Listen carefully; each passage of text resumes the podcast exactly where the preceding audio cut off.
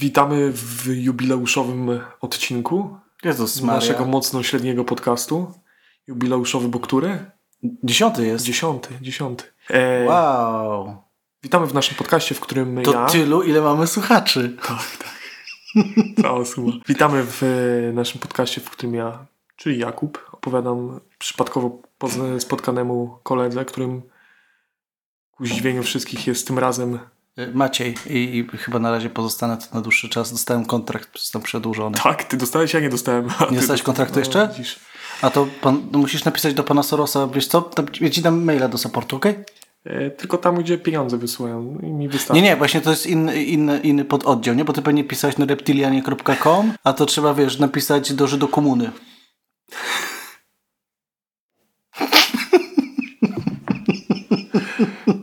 Mocno zaczynamy, dobra. Mm, Maciej, dzisiejszy temat, jako że jubile, jubileuszowy odcinek, to nie może być byle co. Tak? Więc yy, no, powiem tak, że ciężko było z materiałami źródłowymi, ponieważ były po rosyjsku. Dlatego yy, wtórne są to są tak zwane wtórne yy, źródła. Bo dzisiaj, boy. dzisiaj jest. Yy, no nie możemy mieć tylko jednego ulubionego akcentu, yy, jednego ulubionego elementu, czyli polskiego akcentu w amerykańskich historiach. Musimy mieć kilka innych. Więc na przykład chłopski rozum, O, na przykład Związek Socjalistycznych Republik Radzieckich o. i, i rolnictwo. O nie. To, jest, to są O dzisiejsze nie. tematy przewodnie. Yy, dzisiaj tak, dzisiaj sobie pomówimy o największym przek- przekręcie w świecie nauki w XX wieku. Jednym z największych chyba, a na pewno największym, e, największej aferze, o której jakoś mało się mówi ostatnio, ale była swego czasu bardzo, szczególnie na zachodzie, ponieważ tam można było o tym mówić, była bardzo popularna w kręgach naukowych. No to co, zaczynamy. Jak mi tylko zacznie współpracować Kindle ze mną. Dobra. E, rolnictwo Imperium Rosyjskiego e, było jednym e, z większych paradoksów. Jak zresztą dużo rzeczy w Imperium Rosyjskim. Przynajmniej na pierwszy rzut oka. Pomimo tego, że w XIX wieku Rosja była jednym z największych dostawców zbóż na rynki europejskie i ponieważ posiadała największą powierzchnię terenu spośród innych krajów, borykała się z wieloma problemami, takimi jak na przykład zacofanie technologiczne, czy mnogość różnych warunków klimatycznych e, na, e, na obszarze swojego kraju. Nawet istotne zmiany, takie jak e, likwidacja przywiązania chłopów do ziemi, czyli de facto likwidacja niewolnictwa, powiedzmy, No, w 1861 roku przez cara, nie wprowadziło znaczących zmian w produktywności rosyjskiego rolnictwa. Na początku XX wieku, a tak naprawdę już pod koniec XIX wieku, e, w ramach poszukiwań rozwiązań prowadzących do e, usprawnienia tej wtedy głównej gałęzi rosyjskiej gospodarki, pojawiło się wielu cwaniaków, oszustów i szarlatanów, którzy próbowali wykorzystać sytuację, e, żeby się wybić społecznie albo żeby się wzbogacić. Byli to to się często przywija przez literaturę, jeśli czyta się o takich ludziach, tak zwani cudotwórcy. Ciężko to tak, ciężko to tak przełożyć jeden do jednego, żeby to miało jakiś taki większy sens, ale chodzi po prostu o określenie ludzi, którzy szukali prostych rozwiązań na skomplikowane tematy, Okej, często odchodząc od jakiejś takiej metodo- metodologii naukowej. Em, różnie podchodzono do tych odkryć, bo i różni ludzie je prezentowali.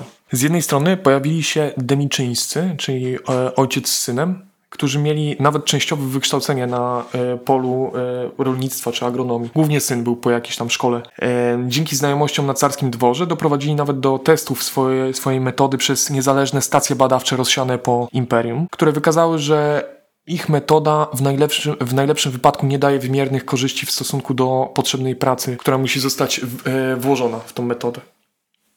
Innym znanym cudotwórcą był właściciel ziemski i sadownik Iwan Władimirowicz Miczurin, który zasłynął z wprowadzenia e, wielu odmian owoców.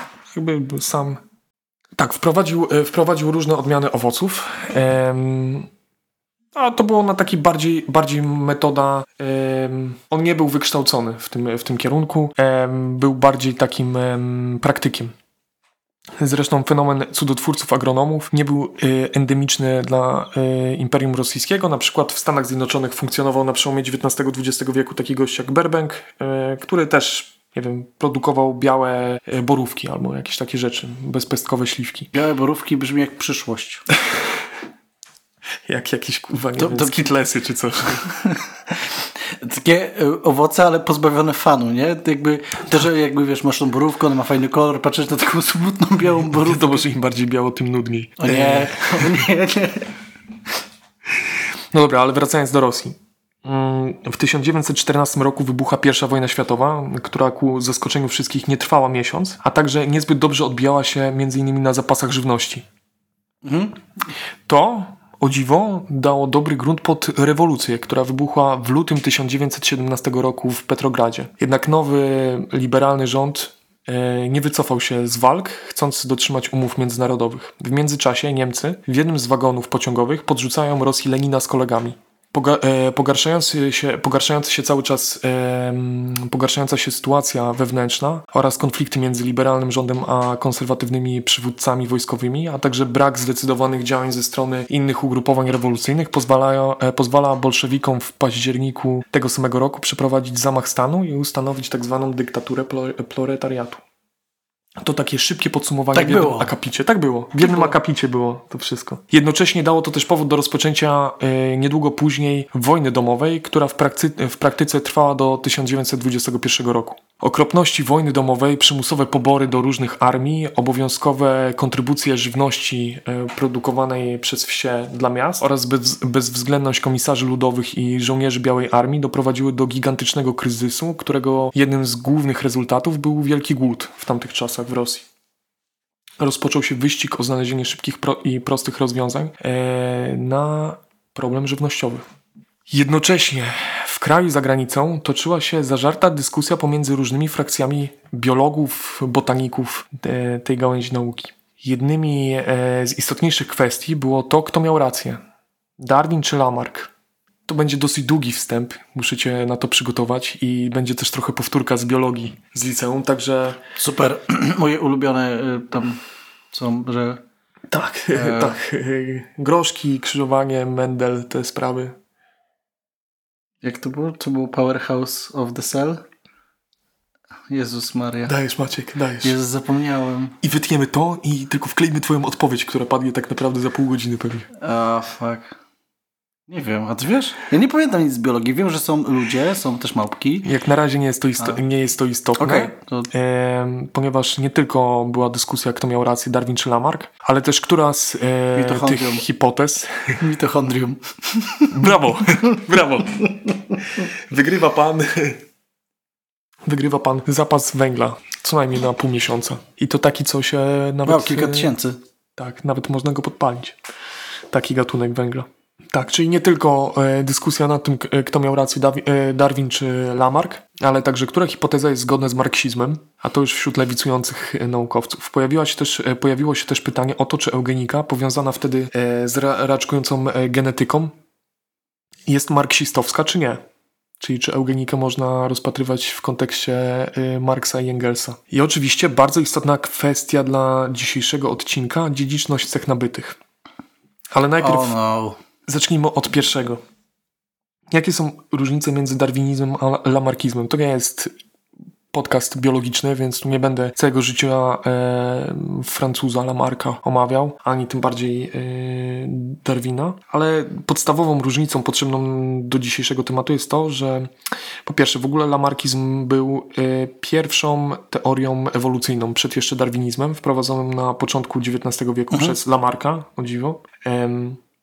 Postulowała ona jako pierwsza stopniowy rozwój e, organizmów i ich ewolucję rozciągniętą w czasie. Istotnym te, e, elementem tej teorii było założenie celowości oraz dziedziczności zmian wykształconych za życia rodzica przez potomstwo. Czyli, że taki najpr najprostszym przykładem lamarkizmu jest to, że według teorii Lamarka e, żyrafy, które mają, jak wiemy dzisiaj, długie szyje, wykształciły celowo przez pokolenia długą szyję, żeby sięgać coraz wyż, wyższych partii drzew, ponieważ e, niewiele, niewiele e, organizmów miało do nich e, tam dostęp, więc tam było teoretycznie więcej żywności dla, dla żyraf, więc celowo Żyrafy. wydłużały swoją, swoją okay. szyję w, przez pokolenia.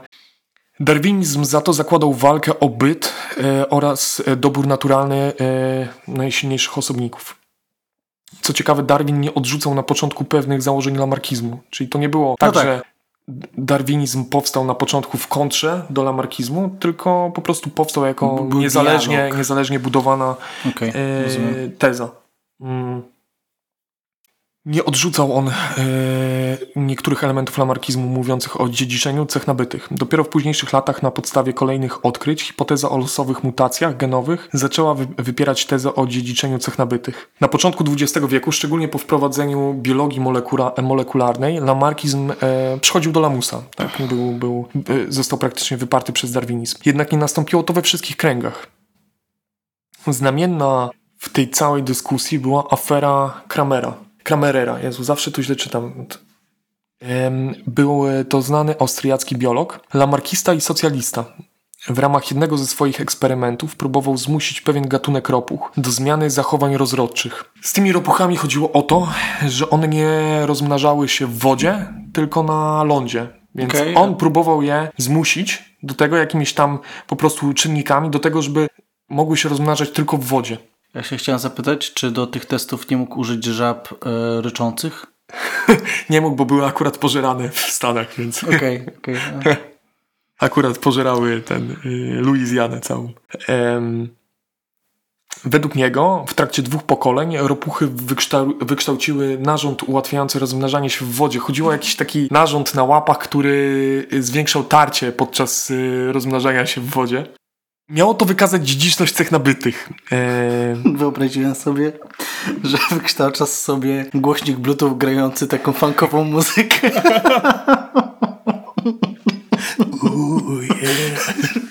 tak.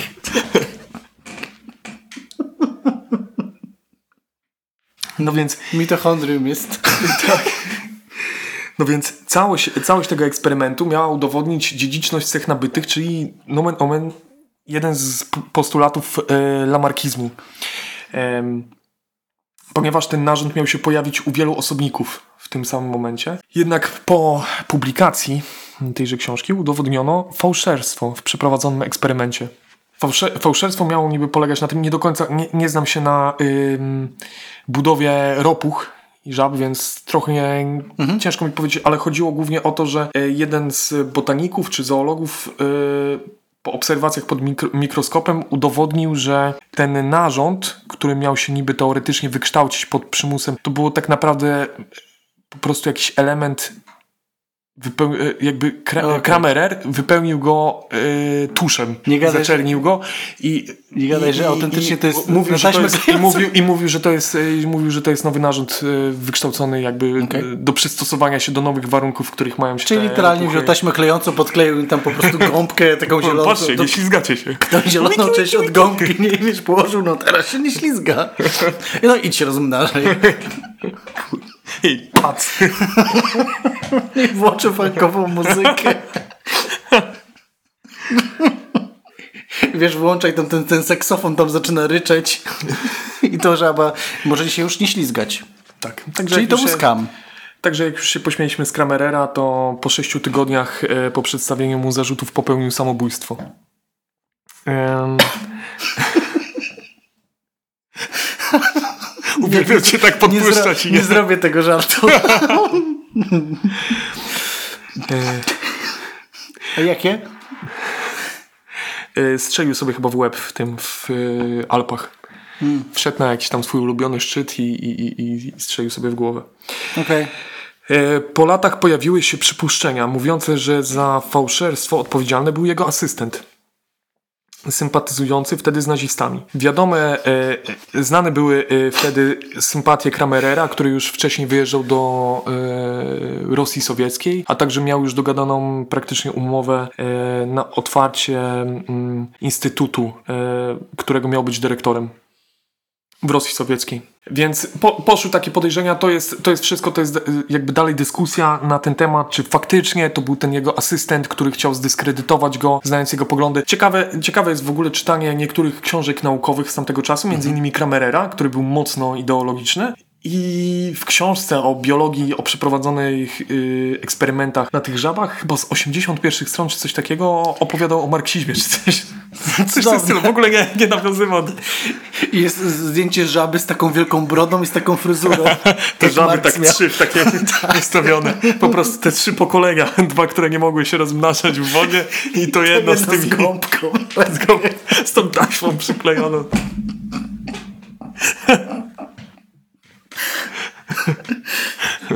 W imię Republiki. Łup.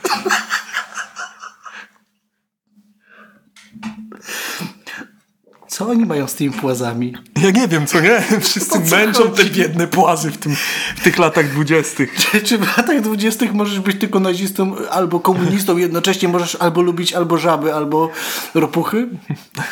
Takie, masz Wybierasz- takie cztery, cztery, masz takie drzewko, Masz drzewo, nie? jest, jest kompas polityczny, po prostu masz komunizm, nazizm, ropucha żaba.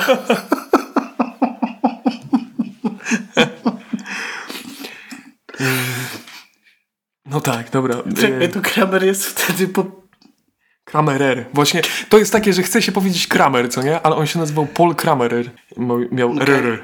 RR. Kum. Tak. Ale szorujemy od dno, jak te żaby z tą gąbką.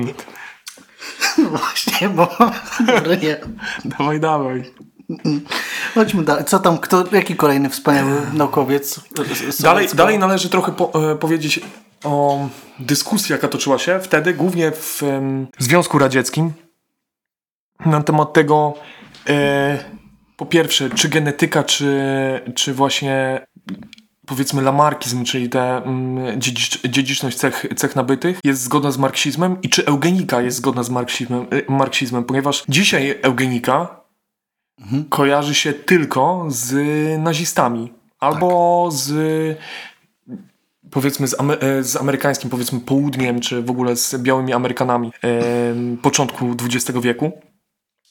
Ale było też skrzydło lewicowe, e, jakichś naukowców i tak dalej, też eugeników, tylko że trochę interpretujących to w, w trochę innym znaczy, jakby w trochę innym kontekście, czyli w kontekście tego, no bo My znamy to wydanie eugeniki mówiące o tym, że na przykład Żydzi przez, przez swoje jakieś cechy są tacy, a nie inni, tak? Czyli te, w sensie tak, y, tą retorykę nazistów, tak? Nazistowską, e, nazistowską na przykład retorykę, albo nie wiem, w, po prostu jakiś e, opis, e, jakby mówienie o tym, że pewna na przykład rasa ma pewne cechy, które są jakby wyjątkowe dla niej, co nie? Czyli tam, nie wiem, jak na, właśnie naziści mówili o chciwości Żydów, czy o tak. Jednak było właśnie Kramerer, był przedstawicielem e, tego, mm, takiej eugeniki, która mówiła o tym, która też nie jest jakby, też nie, nie, nie jest e, prawdziwa. To w, od, trzeba od razu zaznaczyć, że to w ogóle nie jest jakieś tam próbowanie usprawiedliwiania jakiejś tam części, czy tam spojrzenia na eugenikę, która mówiła e, o tym, że na przykład ludzie biedni są mniej inteligentni przez to, że są biedni. W sensie nie na zasadzie yy, społecze- jakby społeczeństwa, czyli tego, że jak jesteś biedny, to tu masz mniejszy dostęp do, yy, do nauki, w sensie do No tak. szkół jakichś lepszych, do, do uczelni, tylko yy, na przykład, yy, tu chyba nawet Kramer podawał taki przykład, że biedni ludzie śpią na twardych łóżkach, przez co ich głowy nabierają innego kształtu, przez co ich mózg nie wykształca się w tak, yy, w tak dobry sposób, jak ludzi bogatych śpiących na wygodnych łóżkach, więc jeśli yy, biednym, biedni ludzie będą żyli w yy, lepszych warunkach, tak, to ich I wchodzi ci tę kamerę przez okno i ci podkleja gąbkę Znaczy- z tyłu głowy po prostu. powie, żeby powie, żeby się nie ślizgał. Znaczy, Dla mnie to jest taka abstrakcja, że trochę mi to też ciężko wytłumaczyć, bo ja też jakby z tego całego tematu, a musiałem pochłonąć wiele nowych pojęć, Jezus Maria. było to dla mnie, najdłużej się chyba nad tym zatrzymałem. E, Mam nadzieję, że nie masz, nie, nie jest u ciebie tak, że jak już płaczesz po takim researchu w łazience pod prysznicem, to rodzice, sąsiedzi do ciebie przychodzą i Ja od, ja od razu robię research w wannie, siedzę, od razu płacę.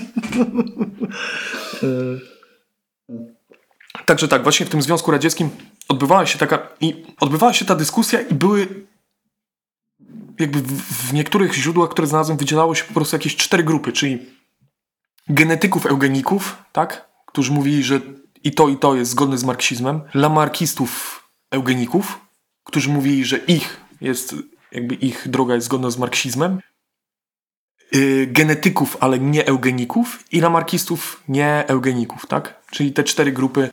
Czy, czy teoria e, dotycząca ewolucji biologicznej organizmów ma, musi być w jakikolwiek sposób zgodna z, ma, z marksizmem? To jest w ogóle pierwsze pytanie. Jest to raczej, to jest podstawowe pytanie, jakby sobie na nie odpowiedzieli dobrze, czyli nie. nie musieliby dalej dyskutować. No ale takie były czasy, taki był nastrój i to nie tylko w Związku Radzieckim, ale w ogóle na świecie, chociaż wiadomo, że przez całą tą, to przez cały ten system w Związku Radzieckim tamta w trochę Ojej. innej atmosferze odbywała się dyskusja, chociaż trzeba powiedzieć, że przynajmniej na początku mm, czyli powiedzmy między tak 21 a 27 rokiem nie było aż takich dużych represji wobec naukowców, tak? Nie było, nie było próby sterowania nauką yy, z wielu powodów. Jeszcze. Jeszcze. Było, do tego jeszcze przejdziemy. Ym, O nie, będą podklejać gąbki innym zwierzętom. Panie Kramer, zostawi te gąbki. Panie Kramerer, gdzie moja taśma klejąca? Czy znowu pan dotyka moich ropuch? Masz tą jedną ropuchę imieniem Marcin, trzymasz ją sobie w akwarium, nagle przychodzi... Chodzisz do pokoju, a tam Kramerer akurat trzyma twoją ropuchę i podkleja jej taśmę. I w tej wspaniałej atmosferze wyłania nam się dzisiejszy bohater. Ale od początku. Żaba imieniem Marcin. Która pokonała Związek Radziecki. To była fajna żaba. Trofim Łysenko urodził się 17 października 1898 roku w całkiem dobrze sytuowanej rodzinie chłopskiej we wsi w okolicach Połtawy w dzisiejszej Ukrainie. Ukończył szkołę na podstawowym poziomie, e, w sensie szkołę wyspecjalizowaną e, w agrokulturze, w rolnictwie na podstawowym poziomie. Nie było to jakiś uniwersytet, uczelnia, tylko to była taka szkoła, jakby powiedzmy dzisiaj chyba zawodowa, można tak powiedzieć. Okej. E, I to byłby prawdopodobnie koniec naukowej kariery Łysenki. Pewnie wróciłby do domu, założył swoją f- e, farmę i byłby całkiem udanym rolnikiem, tak jak jego ojciec. Ale jak z nieba spadła mu wtedy rewolucja październikowa. Jednym z postulatów bolszewików było wyłonienie nowych elit naukowych spośród niższych klas. Dzięki temu, e, gdy w 1921 roku sytuacja trochę się uspokoiła, Łysenko rozpoczął kurs korespondencyjny Kijowskiego Instytutu Agrokultury, który ukończył w 1925 roku. Po ukończeniu kursu został wysłany do sta- stacji badawczej w Azerbejdżanie, w miejscowości Gandża. I tu zaczął się interesować ogólnie pojętą problematyką roślin ozimych i jarych. I teraz musisz ze mną przebrnąć, Macieju, e, w, przez e, część naukową i e, teoretyczną rolnictwa. Wiesz, czym się różnią e, zboża czy rośliny w ogóle jare od ozimych? Naprawdę to robimy? Okej, Tak, dobra. tak, bo to, bo o, to jest... o zimę to są te, które e, można przechowywać w zimę, a jare to są takie, że Nie, są... prze- przechowywać nie. że, y, że możesz je mieć zasiane Nie. w zimę. Byś- musisz ja, się- Jarę, ja, jarę, poczekaj, bo sobie robię, Dawaj, skojarze, robię skojarzenia. Była jakaś taka telewizja Jar, Yard. To dobrze idę? Oni mieli takiego pana e, do pogody sobie kiedyś wzięli czarnoskórego, bo tu że to jest mega zabawne. Kojarzysz w ogóle ten temat? Że gdzieś, to jest telewizja chyba z Białegostoku. E, Dobra, kojarzę, I kojarzę. teraz, o co e, to są ci. I teraz tak, w ogóle jakby klimat Białego Stoku lat 90. w ogóle jest niesamowity. Jakby fakt tego, że tam się wytworzyło podziemie nie hip-hopowe, ale właśnie disco polowe i tam wiesz, nagrywali wszyscy tacy sławni disco polarze. Zresztą. I była telewizja Yard tam i telewizja Yard to też jest Myślę, że kiedyś to jest do, był dobry materiał na coś, ale nie wiem czym są w takim no, że y, y, no, Jest proste, no. jest proste rozróżnienie. O zimę się e, wysiewa jesienią, żeby zimą prze, przeleżały no. i, e, no i potem rosną tak, na, na wiosnę. A jare e, nie muszą leżeć zimą. Nie muszą Okej. być wysiane zimą. Sieje się je wiosną. Mam nadzieję, że mój tata tego nie będzie słuchał. Ale twój tato zajmuje się truskawkami i malinami, więc Już nie truskawek już bardzo długo nie ma. już nie. Ach, Ale najgorzej, że moja mama też ma wykształcenie rolnicze i co teraz? No i rodzice mojej narzeczonej. Oboje. Ja pierdzielę, ale Co nie? wstyd. Trochę wstyd. Ale ja wiem, że jak roślina idzie do góry, to znaczy, że dobrze. Jak rośnie, to... Do... Ale dobrze, że ja mam na przykład tekst napisany, więc się No, wybronię. Dobrze. Y, I mi się wyświetlają takie reklamy, że można kupić takie specjalne lampy i takie pudełka do kodowania warzyw i owoców w swojej szafie.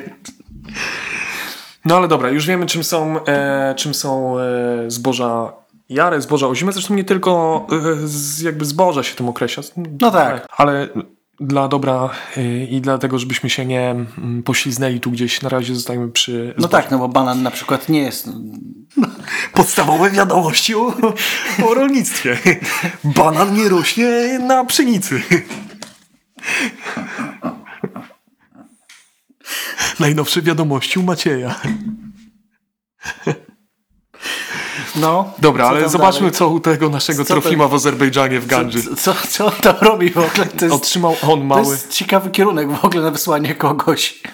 Jakby pierwsze, co trzeba w ogóle powiedzieć, że e, to już trochę przejęli po. e, jakby ZSRR przejęło po Imperium Rosyjskim, ale trochę rozwinęło sieć e, takich stacji badawczych, e, na których właśnie testowano różne No. e, nowe techniki czy technologie rolnicze, ale także wprowadzano nowe odmiany roślin. e, No i tym podobne rzeczy. No i właśnie na, takiej, na jednej z takich stacji w Gandży w Azerbejdżanie Łysenko otrzymał mały zespół i zadanie wprowadzenia nowych odmian fasoli, która mogłaby być siana zimą w tamtym miejscu, przez co mogłyby, e, mogłaby ona rosnąć wczesną wiosną. I chodziło o rozwiązanie problemu, powiedzmy, luki żywieniowej dla miejscowych zwierząt, ponieważ w tym czasie w Azerbejdżanie nie, ros, nie rosły żadne rośliny, którymi mogłyby się odżywać, odżywiać e, zwierzęta, co trochę utrudniało hodowlę.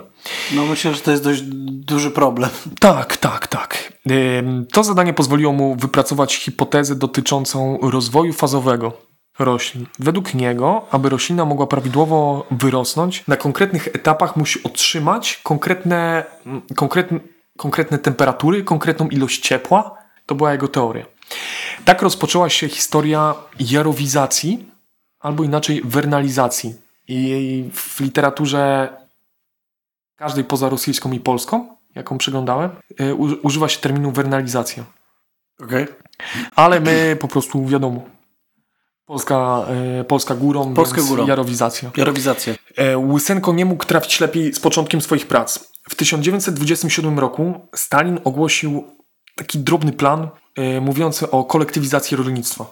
E, jednak nie wszyscy w partii byli przekonani co do jej, e, co do obiecywanych przez nią wspaniałych rezultatów.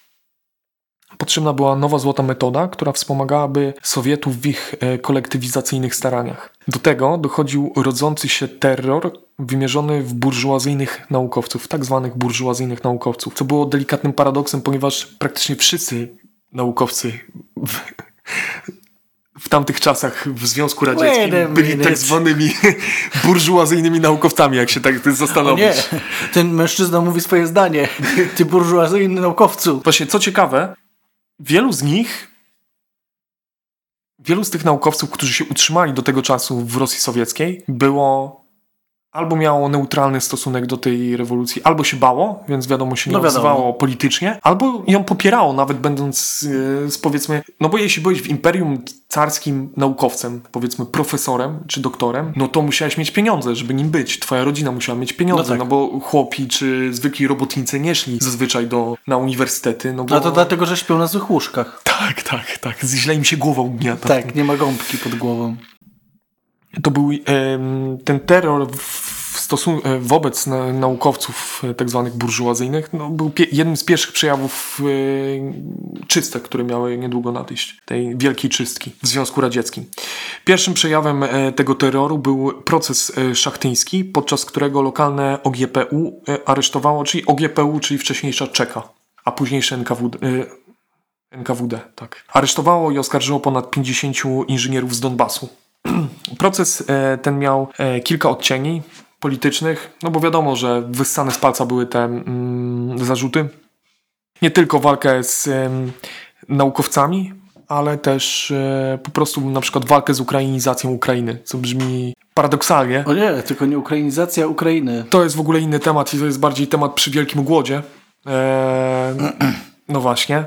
Ale ogólnie chodzi o to, że na początku e, ta część Ukrainy, która wchodziła w, w no jakby w granice, była w granicach Związku Radzieckiego, e, żeby zdobyć poparcie e, Ukraińców.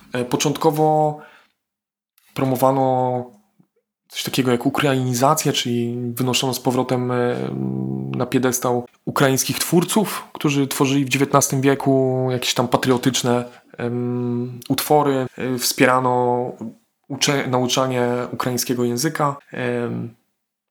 Jednak gdy Stalin już dochodził do władzy, Mm, no to jakby tak chcieli zwalczyć tą, no bo jednak jakiś jakby od, e, odrębny język, jakim jest ukraiński, e, pomimo tego, że jest dosyć podobny do, do rosyjskiego, albo uczenie o odrębnej historii, tak walce z Imperium Rosyjskim, o jakąś tam niezależność, e, no właśnie budował tą niezależność wobec centrum w Moskwie, tak? Pomimo tego, że tak naprawdę no tam wszyscy byli podlegli. Nikt tam nawet nie piernął za bardzo bez pozwolenia Moskwy, no ale Stalin nawet takiej drobnej niezależności się bał. E, więc e, stąd ten proces inżynierów z Donbasu. E, I w takiej właśnie atmosferze Trofim Łysenko udał się na pierwszy wszechzwiązkowy kongres dotyczący genetyki, rozmnażania roślin i zwierząt gospodarczych, organizowany przez Wszechzwiązkową Akademię Nauk Rolniczych imienia Włodzimierza Ilicza Lenina. A konkretnie była ona, był on organizowany przez Nikolaja Wawiłowa, który będzie w dalszej części historii bardzo istotnym bardzo istotną osobistością. E, Wawiłow, e, czyli uznany badacz i genetyk e, rosyjski. Łysenko wraz ze swoim współpracownikiem zgłosili wystąpienie o sprawie dotyczącej natury zimowych kultur roślin. Dotyczyło ono eksperymentów Trofima z Ganży. Badania na temat wpływu temperatury i światła na rośliny o zimę był w miarę nowy i w miarę obiecujący. Niemiecki botanista w 1918 roku opublikował wyniki pionierskich badań, które wskazywały, że wpływ na kwitnienie roślin ozimych ma okres niskich temperatur na początku ich rozwoju. No bo tego, tego ci nie wytłumaczyłem jeszcze, jak dyskutowaliśmy o tym, czym się różnią e, zboża jare od e, ozimych. Ozimy możesz zasiać, zasiać jesienią, mhm. ale one nie zakwitną. I to jest ten największy problem, tak? Czyli, że nie dadzą plonów. Zazwyczaj. To nie jest tak, że one w ogóle nie wyrosną, nie wybiją czy, czy coś. Kontynuowane były one przez radzieckiego badacza Maksimowa, jednak ym, pracował on na sadzonkach, a nie ziarnach, co zamykało drogę implementacji jego metody w rolnictwie. Czyli no wyników tak. jego badań. W kontrze, Łysenko nie dość, że przeprowadził swój eksperyment na ziarnach, to w swoim wystąpieniu przedstawił wzory matematyczne, mające wykazać ilość temperatury, którą trzeba dostarczyć ziarnom na początkowym etapie rozwoju. Okej, okay, jak wiadomo, wszystko, co jest opisane jakimś wzorem matematycznym jest tak. prawdziwe. Mm, zresztą to jest, to jest coś, co mnie zastanawiało i nie wiem, czy to gdzieś było w jakichś źródłach napisane, czy nie. Eee, będę musiał jeszcze spojrzeć przed drugą częścią, bo tam już będzie grubiej. Ale sam fakt wyliczania, bo ja tutaj trochę, mm, mam nadzieję, że trochę nie przekręcam, ale to chodzi o, on to określał bardziej jako ilość ciepła, którą musisz dostarczyć. Co nie? na danym, na danym etapie. I to jest takie trochę. No. Na pierwszy rzut oka brzmi to sensownie, co nie? No bo okay. to jest tak jak ilość na przykład, nie wiem, prądu, albo tak po prostu energii, którą musisz dostarczyć. No, najważniejszym chyba trochę tutaj w tym wszystkim, i to będzie widać bardziej w dalszej części naszej opowieści, -hmm. ale dosyć ważnym e, elementem tego wszystkiego jest to, że temperatura nie jest jedynym czynnikiem, który wpływa na rozwój roślin. No. No bo co z tego, że dostarczysz wystarczającą ilość temperatury na danych etapach, jak na przykład nie dasz wody, co nie? Albo będzie tej wody za dużo. Albo będzie jej za dużo, albo będzie, będą złe warunki albo glebowe. Albo pleśń i, i wszystko zabije. Jego eksperymenty e, prowadzone od początku 1928 roku polegały na podzieleniu ziaren na trzy grupy i, e, i zanurzeniu dwóch z nich, czyli dwóch z tych trzech grup e, w wodzie. Trzecia grupa była grupą kontrolną. Mhm. Następnie zapakował y, ziarna w worki i wsadził je w śnieg. Czyli jakby przeprowadził niby teoretycznie te, jak, tak no tak. Były to zboża ozime, wsadził je w śnieg, no bo jakby e, zboża muszą leżeć tam trochę, te, te ozime muszą leżeć trochę pod śniegiem jakiś tam e, czas zimą, tak. Więc on próbował sztucznie odtworzyć warunki e, zimy. Od 2 marca wysiewano co kilka dni ziarna i obserwowano rezultaty. Zgodnie z relacją Łysenki, ziarna poddane e, odpowiednio długiej jarowizacji były od razu gotowe do wysiewania. To według niego wskazywało na słuszność jego hipotezy o rozwoju etapowym roślin i o potrzebie rozdzielenia rozwoju roślin od ich wzrostu, a także o większej istotności temperatur od na przykład długości dnia. Czyli od okresu wegetacji. Nie wiem, czy pamiętasz taki, takie pojęcie um, z, ze szkoły, nie wiem, średniej? Z gimnazjum, z gimnazjum. Gimnazjum. Nie ma, że gimnazjum, jest szkoła podstawowa. Kłamiesz, nigdy to nie istniało. Szkoła podstawowa. Łysenko został skrytykowany przez wcześniej wspomnianego Maksimowa. Wskazywał on, że Trofim przeprowadził zbyt mało istotnych naukowych eksperymentów, żeby nimi pode e, podeprzeć swoją tezę. Dodatkowo zauważył, że przeświadczenie o tym, że jedyną różnicą pomiędzy zbożami jarymi a ozimymi jest różnica e, temperatur, w jakich muszą się rozwijać, ma co najmniej 100 lat. Bo trzeba sobie mm, jasno powiedzieć, że to, co Łysenko nazwał jarowizacją, nie było niczym nowym. Znaczy, próbę odtworzenia warunków e, zimowych po to, żeby wysiewać mhm. ozimę wiosną, e, Próbowano to już robić 100 lat wcześniej, w połowie XIX wieku i w Stanach i w Rosji. Ale tego nie zaimplementowano do szerszego um, użycia. Jest, jest, jest możliwe, że jest jakiś powód ku temu na przykład. Znaczy, wydaje mi się, że jest, ale no nie wiem, Rosjanom trochę to zajęło, zanim do tego doszli. Okay. Sprawa ósemki ucichła. A tak naprawdę w ogóle nie nabrała jakiegokolwiek rozgłosu na samym początku. Nie został nawet wymieniony w rozległych relacjach dziennikarskich dotyczących yy, kongresu. Jednak ta sytuacja nie trwała długo. 21 lipca 1929 roku w Prawdzie, czyli w jednej z głównych gazet e, Związku Radzieckiego, mhm. ukazał się artykuł pod tytułem Odkrycie agronoma Łysenki. Artykuł ten był wynikiem spotkań, jakie miały miejsce w ukraińskim Ministerstwie Rolnictwa. 10 maja 1929 roku w wyżej wymienionym ministerstwie pojawił się Denis Łysenko, który przekazał sensacyjną informację, iż za namową syna wykorzystał jego metodę.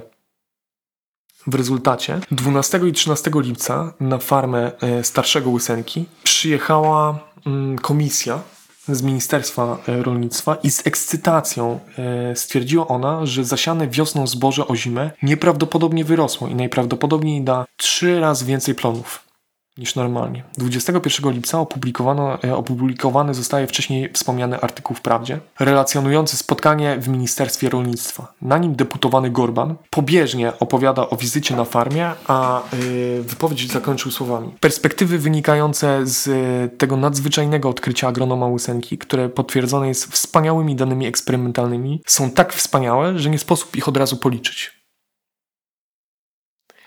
Powtórzenie językowe, moja polonistka z liceum nie byłaby najbardziej zadowolona. To może być trochę krytyka wobec mnie, bo to jest trochę tłumaczenie, ale... Dalej mogę was obojga skrytykować. tak, tak, ale jest, jest też... Jest dużo wspaniałości w tym, tym tak, zdaniu. Tak, tak, bo to dużo... taki propagandowy język, więc tak to w ogóle... Ja uwielbiam w ogóle taki propagandowy język, on jest taki... No więc tak, Łysenko rozpoczyna swoją karierę właśnie. Przy pomocy też swojego ojca, przy pomocy... Mm, radzieckich funkcjonariuszy. O bracie. Nie wiem, czy zauważyłeś, ale w artykule w Prawdzie, który mówi o wspaniałych danych i wspaniałych wynikach, nie są, podane, nie są po, podane te wspaniałe dane. Są, są tak wspaniałe. Nie da się ich opisać liczbami. Kuba, proszę cię. Nie jest. Yy, ojciec Łysenki nie miał żadnej grupy kontrolnej, czyli nie wysiał. Nie wysiał nic jesienią, wysiał tylko y, wiosną. Po czym ocenili, że da trzy razy większe plony, ale nie powiedzieli w stosunku do, do czego da trzy razy większe plony. Mhm. I tak zaczyna nam się nasza historia, którą będziemy kontynuowali w kolejnych odcinkach. Tutaj zawiesimy sobie, zrobimy taki cliffhanger. Nie, Czyli na razie jest wspaniale. I, na razie jest wspaniale. Na razie metoda działa, na razie. Może na, może na tak zakończenie. Zostawić. Może na zakończenie powiem, powiem, powiem tylko, dlaczego w ogóle ta y, jarowizacja tak trochę w tym akurat okresie, poza oczywiście tymi politycznymi mhm. E, aspektami, czyli tą kolektywizacją, czy, czy w ogóle potrzebą też jakichś takich pokazywania, że Sowieci są lepsi, potrafią od razu wyszukiwać e, rozwiązań i w ogóle ci e, wywodzący się z chłopskich rodzin czy robotniczych naukowcy to są tacy, że w rok potrafią rozwiązać sprawy, które kilkaset lat zajęły innym naukowcom. Istotnym, istotnymi e, aspektami jest ten głód wcześniej wspomniany, a także to, że e, Ukraina w tamtym czasie na przykład przeżywała od dwóch lat faktyczne problemy, nawet nie sztucznie wytworzone przez e, Sowietów, bo i takie później się zdarzą, ale mm, faktyczną klęskę żywiołową, jaką były zbyt duże przymrozki zimą, przez co te zboże o zimę mhm. nie obradzało, tylko umierało, tak? bo też nie no, mogą być za niskie temperatury. Było, no. więc, więc od dwóch lat to zboże wymierało i dru drugiego roku według, według Denisa Trofima zostawił on sobie te ziarna ozime i wykorzystał metodę swojego syna Trofima. Według y, radzieckiej prawdy trzy razy więcej plonów niż tak, trzy razy więcej plonów. I w ten sposób kończymy pierwszą część na takim cliffhangerze, zanim zaczną się aresztowania i czystki. E, czystek I... się zacznie, bo to taka roślina i będą tam go hodować.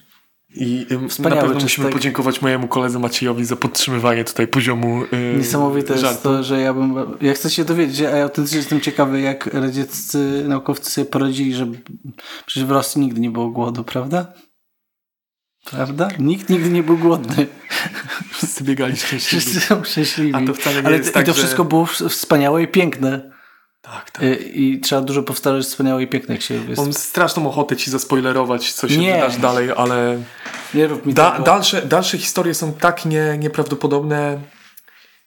Cała historia Łysenki, bo na pewno słyszałeś o e, opowieściach, e, głupich pomysłach e, radzieckich naukowców, szczególnie na temat rolnictwa, albo ja na przykład Chruszczow. Wiesz, najgorsze jest to, że ja słyszałem tyle głupich pomysłów o, od, od Sowietów, no a na przykład jak jest, jeśli chodzi no i wiesz, o... najgorzej jest to, że ja teraz nie jestem w stanie ich rozpoznać z tymi, które znam z głupich z filmów. No nie. Ja a, słyszałeś, a słyszałeś o... na przykład o przekształceniu yy, pustyni na pole bawełny? I wysuszeniu, wysuszeniu jeziora Aralskiego? Nie. Nie słyszałeś o tym? Nie, o tym, co z, a, jezioro, jezioro Aralskie słyszałeś? Było, to chyba było bodajże chyba największe na świecie jezioro? Które... Yy, A, to jezioro. To jezioro, które okay.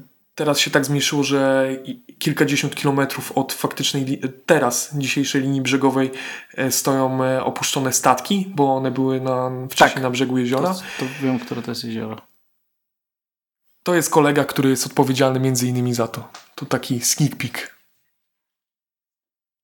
To jest ten moment, w którym robisz komuś prankę, on idzie bardzo źle. Tak, tak. A zaczynał chłopak od fasoli, kurwa, w Azerbejdżanie. Kiedy wysyłają cię po prostu do jakiegoś kraju. Myślisz w ogóle, że oni wysyłali tych ludzi tak, że mieli otwartą mapę, mieli takie rzutki, po prostu rzucali i mówili, dobra, ty tam jedziesz.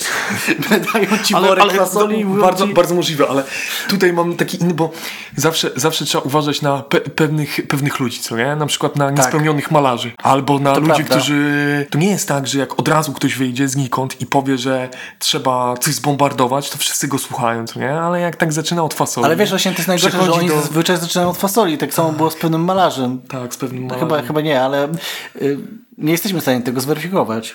Mogło tak być. Mogło tak być. Mógł, mógł hodować fasolę w tym przytułku, w którym mieszkał. Jezus. Mi się podobają żaby. Super ropuchy. Nawet nie zauważyłem, jak bardzo utknęliśmy w temacie. A to jest świetne. w temacie płazów. To będzie tak A propos naprawdę... zmiany nazwy, to może Żaby Podcast? Chciałem zrobić jeden żart, ale wydać pewne dźwięki, ale powstrzymałem się ostatecznie. No to no chyba zakończmy. Chyba zakończmy, zanim się jeszcze bardziej wygłupimy i zniechęcimy naszych rodziców do słuchania tego podcastu. E, dzień dobry, mam Kubę. Dziękujemy bardzo za uwagę. Dziękujemy i do następnego odcinka.